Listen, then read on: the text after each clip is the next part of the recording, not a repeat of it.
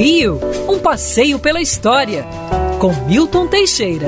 Amigo ouvinte, no dia 7 de junho de 1957, chegava ao Brasil o general Craveiro Lopes, presidente de Portugal. Foi recebido com uma salva de vaias e apupos da torcida. Por que isso? Porque, na verdade, o presidente português não mandava nada, nada, nada, nada, nada, nada. Quem mandava era o primeiro-ministro, que era o ditador Antônio de Oliveira Salazar, no poder desde 1928. Quase, estava quase 30 anos no poder e a sua fama de ditador atrasado e feroz percorria o mundo.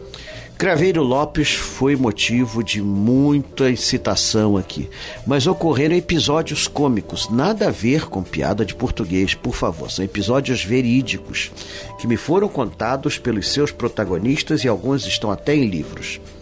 Ao chegar o Craveiro Lopes e a esposa, o fotógrafo e jornalista Hélio Tis foi fazer fotografia deles e colocou então um fotômetro apontado para o casal.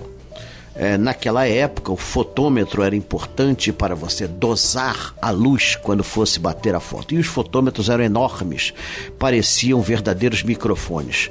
A senhora Craveiro Lopes arrancou da mão de Hélio Tis o fotômetro e começou a fazer um discurso, como se estivesse falando no microfone. Aviso a comunidade lusitana do Brasil que é muito honroso estar aqui nesta terra na presença de tantos portugueses. Aí, para interromper a mulher, para dizer que aquilo não era microfone, ela fez uns 10 minutos de discurso antes que alguém a parasse. Quer ouvir essa coluna novamente? É só procurar nas plataformas de streaming de áudio.